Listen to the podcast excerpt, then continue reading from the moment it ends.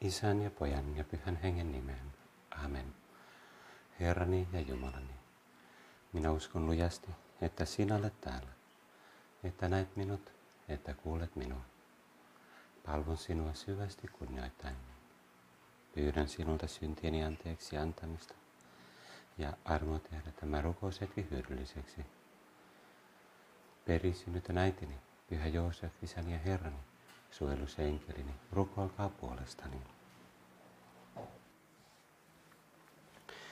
Kuinka lapset yrittävätkään käyttäytyä hyvin vanhempiensa edessä? Ja kuinka kuninkaiden lapset yrittävätkään säilyttää kuninkaallisen arvokkuutensa isänsä kuninkaan edessä? Entä sinä? Etkö tiedä, että olet aina suuren kuninkaan, Jumalan ja isäsi edessä? Eilen messussa puhuttiin vähän siitä, että me ollaan kaikki Jumalan lapsia. Me ollaan Jumalan lapsia, koska Jumala haluaa tehdä meistä lapsiaan. Me ei olla synnytty niin kuin samalla tavalla Jumalasta kuin Jeesus. Me sanotaan uskon tunnustuksesta, että, että syntynyt isästä. Mutta Jumala on ottanut meidät perheeseensä ja tässä, mitä me äsken kuultiin tässä lauseessa, sanottiin, että etkö tiedä, että olet aina suuren kuninkaan Jumalan ja isäsi edessä. Mutta miten me voidaan olla yhteydessä siihen meidän taivaalliseen isään? Miten se voisi olla meille, miten hän voisi olla meille tutumpi? Tietysti vastaus on rukoilemalla, mutta voidaan kysyä sitten vielä, että missä se Jumala on? Missä meidän taivaallinen Isä on, jotta mä voisin olla yhteydessä häneen? Evankeliumissa on yksi kohtaus, kun Jeesus juttelee samarialaisen naisen kanssa. Se, se nainen on kaivolla vanhalla niin sanotulla Jaakobin kaivolla. Ja Jeesus istahtaa sinne kaivolle, on lämmin, varmaan vielä kuumempi kuin täällä eilen ja ehkä tänäänkin on vielä aika lämmin, ja, mutta siellä Israelissa on tosi tosi lämmin. Ja Jeesus varmasti oli hyvin väsynyt siitä päivästä, oli kävellyt pitkään ja sitten alkoi jutella. Ja Jeesus pyysi vettä. Anna minun juoda astiastasi. Se nainen vähän ihmetteli, koska samarialaiset ja juutalaiset oli vähän niin kuin riidoissa keskenään. Ne ei ollut missään tekemisissä. Jeesus sanoi naiselle, jos tietäisit, minkä lahjan Jumala on antanut, ja ymmärtäisit, kuka sinulta pyytää juotavaa, pyytäisit itse häneltä, ja hän antaisi sinulle elävää vettä. Nainen sanoi, Herra, eihän sinulla edes ole astia ja kaivo on syvä. Mistä sinä lähdevettä ottaisit? Et kai sinä ole suurempi kuin isämme Jaakob, jolta olemme saaneet tämän kaivon. Jeesus vastasi hänelle, joka juo tätä vettä, sen tulee uudelleen jano. Mutta joka juo minun antamaani vettä, ei enää koskaan ole janoissaan. Siitä vedestä, jota minä annan, tulee hänessä lähde, joka kumpuaa ikuisen elämän vettä. Nainen sanoi, Herra, anna minulle sitä vettä. Silloin minun ei enää tule jano, eikä minun tarvitse käydä täällä veden haussa. Jeesus ei tietysti puhunut siitä, että niin kuin samanlaisesta vedestä, vaan Jeesus puhui niin kuin symbolisesti. Vesi tarkoittaa pyhää henkeä. Vesi tarkoittaa sitä jumalallista elämää, joka, jonka Jumala haluaa antaa meidän sieluun, niin että meidän sielulla ei ole enää jano, vaan on hyvä olla. En tiedä, oletteko koskaan mm, ollut jollain vaikka pitkällä retkellä, jossa oli kuuma ja, ja sitten väsyttää ja, ja vesi loppuu Ja täytyy jatkaa, vaikka on tosi kova jano. Joskus vuosia sitten mä olin Pohjois-Espanjassa ja sitten siellä semmoisella vuoristoalueella oli tosi lämmin. Tosi lämmin ja meillä oli jonkun verran vettä, mutta sitten se kyllä loppui kesken ja, ja tota, siellä Pyreneiden alueella. Ja sitten lopulta kun me saavuttiin johonkin kylään, niin, niin yksi henkilö meni, siellä ei ollut edes kauppaa, mutta meni jonnekin baariin ja osti kaikki limutölkit, mitä sieltä baarista löytyi, niin kuin erilaisia. Me juostiin ne kaikki ja oh, hulluna Ja sitten hetken kuluttua oli taas hyvä olla, mutta siis se jano oli ihan hirveä. Siis varmasti vielä kest, ihminen kestäisi enemmänkin, mutta, mutta meidän ruumis tarvitsee vettä, se tarvitsee nestettä ja muuta ravintoa, muuten, muuten se ei voi hyvin. Alkaa väsyttää ja ahdistaa ja ei voi hyvin. Meidän sielu joka me ollaan saatu Jumalalta, joka on tehty olemaan Jumalan lapsena, elämään Jumalan yhteydessä, se myös tarvitsee vettä, mutta erilaista vettä, sitä Jumalan läsnäoloa, sitä, mitä me kutsutaan sisäiseksi elämäksi, elämää Jumalan kanssa, Jumalan yhteydessä. Miksi näillä juutalaisilla ja samarialaisilla oli semmoinen välirikko. Miksi ne ei ollut tekemisissä keskenään?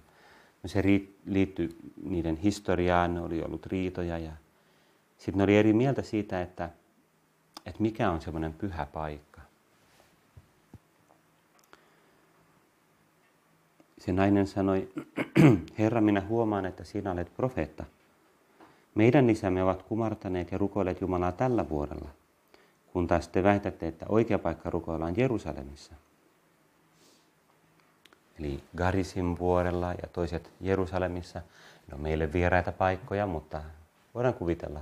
Se on vähän niin kuin joku sanoo, siis jos kasvaa pääkaupunkiseudulla, niin joku sanoo, että, että, että Helsinki on se paras kaupunki ja, ja toinen sanoo, ei Espoo, mä oon espoolainen. Sitten joku vantaalainen ei edes kehtaa sanoa, että se on Vantaalta. ja sanoo, että se on pääkaupunkiseudulta. Näin joku vitsaili, mutta se ei ole totta. Mä olen kasvanut Vantaalla ennen kaikkea, Tuusulassa, mä Helsingissä syntynyt, sitten Vantaalla, Lohjalla, Tuusulassa, mutta ennen kaikkea Vantaalla. Ja olen ylpeä vantaalainen. Se on tosi hyvä paikka. Ne on paljon, paljon kauniita paikkoja ja alueita ja kaunista luontoa ja kauniita taloja. Ja ei niin kauniita taloja myös, mutta niin on kaikkialla. Eli eh, Helsingissä ja Espoossa ja missä vaan. Mutta näin me myös ihmiset voidaan aina luoda sellaisia niin kuin vastakkainasetteluja, jotka ei ole Jumalalta peräisin. Ja Jeesus selittää tälle naiselle, että usko minua nainen, tulee aika, jolloin ette rukoile isää tällä vuodella, ettekä Jerusalemissa. Te kumaratte sellaista, mitä ette tunne. Me kumaramme häntä, jonka tunnemme, sillä pelastaja nousee juutalaisten keskuudesta – mutta tulee aika, ja se on jo nyt, jolloin kaikki oikeat rukoilijat rukoilevat Isää hengessä ja totuudessa. Sellaisia rukoilijoita Isä tahtoo. Miksi? Koska Jumala on henki. Ja niiden, jotka häntä rukoilevat, tulee rukoilla hengessä ja totuudessa.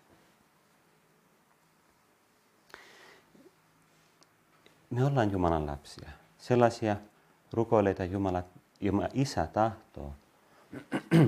Missä, miten me voidaan olla yhteydessä siihen meidän taivaalliseen Isään? Ei jossain tietyssä paikassa, ei tarvitse olla Garisin vuorella, eikä Jerusalemissa, eikä Korkeasaaressa, eikä mm, niin kuin missään tietyssä paikassa, koska Jumala on henki. Jumala rukoillaan hengessä ja totuudessa. Mitä se tarkoittaa, että Jumala on henki? Me käytetään paljon sitä sanaa henki ja hengellinen ja henkinen ja kaikenlaista. Mutta ennen kaikkea se tarkoittaa sitä, että Jumala ei ole ollenkaan jossain tietyssä paikassa. Se ei ole ainetta. Jumala ei ole tosi suuri, joku suuri olento tuolla järven toisella puolella tai taivaassa tai pilvissä, joka istuu pilven hattaroiden päällä. Se, Jumala ei ole siellä.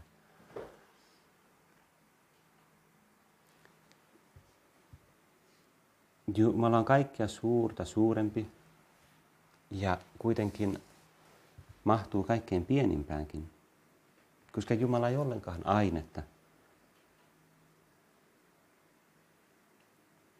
vaan toisenlainen. Mutta me voidaan olla yhteydessä tähän henkeen, hengelliseen Jumalaan, koska meidän sielu on samanlainen.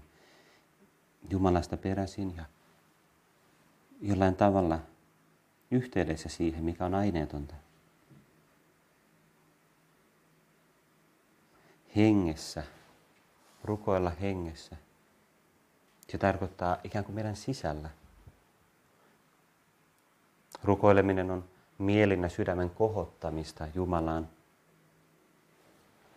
Mutta se vaatii sitä, että me vähän kun käännytään sisäänpäin hiljaisuuteen, hiljaisuuteen, joka on sen ikään kuin sisäisen elämän portin vartija. Ja kuunnellaan ja sanotaan jotain. Yritän varata joka päivä joitain minuutteja tuolle siunatulle yksinäisyydelle, hiljaisuudelle, joka on niin kovin tarpeellinen sisäisen elämän pitämiseksi liikkeellä.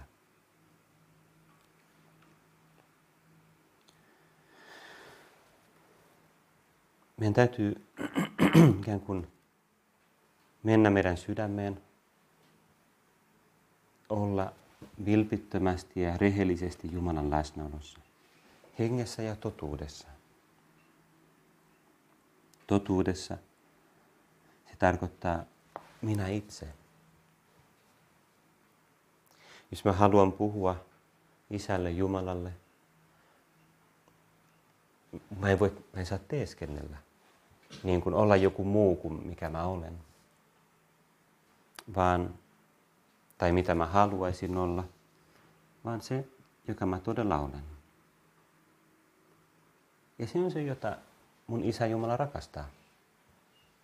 Se ei rakasta sitä, no vaikka joku monilla, varmasti teillä ei ole, mutta monilla on sellaisia sometilejä, Instassa tai jossain muualla, johon ne laittaa kaikenlaisia niin kuin epätodellisia kuvia, joka ei ole mun todellinen elämä, vaan semmoinen fiktio, semmoinen tarina, jossa kaikki on ihmeellistä. Ja...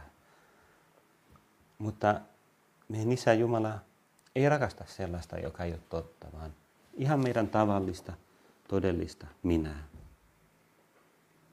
Sellaisena kuin mä olen, epätäydellisenä, mutta kuitenkin rakastettavana ja Jumalan, Jumalan lapsena.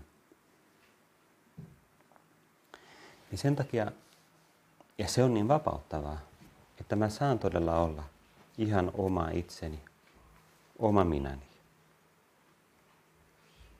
Jumala ei halua, että mä olen joku muu. Jumala ei halua, että mä olen ihan toisenlainen, vaan sellainen kuin mä olen. Kokoa ajatuksesi, etsi Jumalaa sisältäsi ja kuuntele häntä.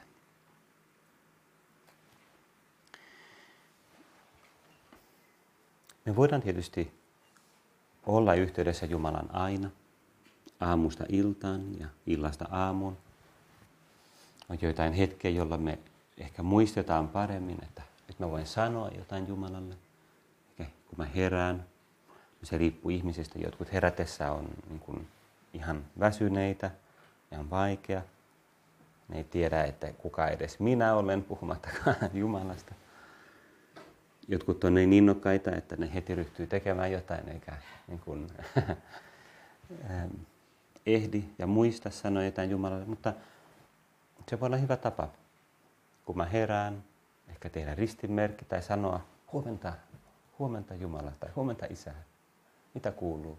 Moi, tässä mä olen. Omin sanoin, meidän omalla kielellä, normaalilla kielellä.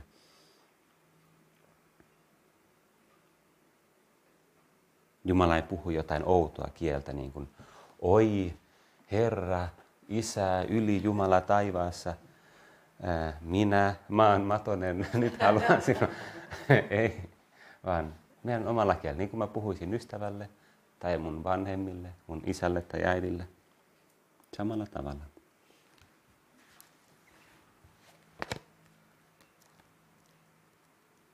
Ja mistä, jos mä vietän joskus vähän enemmän aikaa, ehkä ulkona luonnossa tai kotona huoneessa tai kirkossa tai kappelissa, jos mä yritän viettää pienen hetken hiljaisuudessa Jumalan kanssa, mitä mä voin sanoa? Rukous on puhumista Jumalan kanssa, mutta mistä puhuisin?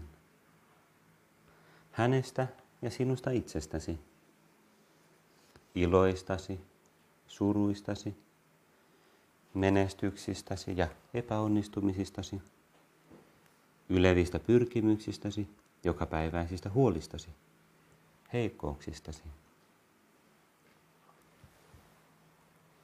Ja sen jälkeen me kiitetään Jumalaa, pyydetään jotain, sanotaan, Herra, tai isä, rakastan sinua. Tai anteeksi. Anteeksi, että tein näin, olin hölmö. Lyhyesti sanoen, rukoilet oppiaksesi tuntemaan hänet ja oman itsesi. Rukoilet ollaksesi hänen kanssaan.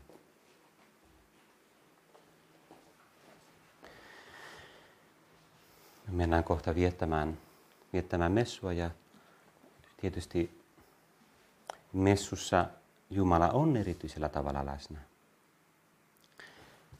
Vaikka Jumala on kaikkialla, Jumala on henki, niin Jumala on kuitenkin antanut meille sellaisia jotain kanavia, sellaisia, eh, ne ei ole, ei ole tiettyjä paikkoja, niin kuin jotain vuoria, vaan semmoisia kanavia, joita pitkin, ikään kuin, tai ei pitkin, mutta joissa – Jumala on erityisesti läsnä. Yksi niistä on eukaristia, se elämän leipä, josta Jeesus sanoo ja pappi sanoo messussa, tämä on minun ruumiini, joka teidän edestänne annetaan.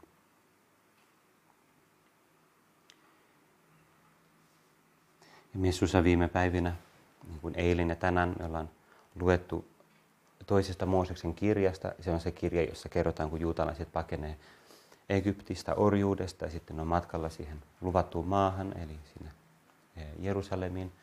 Ja sitten niillä on semmoinen tabernaakkeli, semmoinen teltta, semmoinen hieno niin kuin temppelimäinen teltta, se on tosi iso, ei ole vain joku semmoinen kuin retkiteltta, vaan, vaan semmoinen eräänlainen kuin, mm, hyvin kaunis, koristeellinen teltta. Ja se on semmoinen Jumalan läsnäolon erityinen paikka. Meille Jeesus jää asumaan meidän kanssa tähän tabernaakkeliin, joka on tämä tämmöinen alttarilla oleva pieni laatikko, joka on kanssa eräänlainen teltta. Sen, sen takia sen, se, siinä on semmoinen huntu. Ja siellä säilytetään niitä niin sanottuja konsekroituja hostioita, eli siis niitä leivänpaloja, joista pappi on sanonut, tämä on minun ruumiini. Jeesuksen, Jeesuksen sanoja seuraten. Tämä on minun ruumiini, joka teidän edestänne annetaan. Ja sen takia, kun me tullaan kappeliin, voidaan sanoa, Jeesus, sä olet täällä. Jeesus, rakastan sinua. Jeesus, haluan olla sun kanssasi, jakaa mun elämän sun kanssa. Haluan, että sä olet mun kanssa. Ja nyt me mennään viettämään messua ja saadaan myös vastaanottaa Jeesus meidän sisällä, meidän elämän asumaan meissä, niin että meissä on vielä vahvempi se Jumalan läsnäolo ja tietoisuus siitä, että me ollaan Jumalan lapsia. Päätetään meidän mietiskely ja pyydetään myös Mariaa, neitsyt Mariaa, Jeesuksen äitiä, rukoilemaan meidän puolesta. Maria, opeta meitä etsimään kaikkialla sitä Isä Jumalaa ja elämään Jumalan lapsina.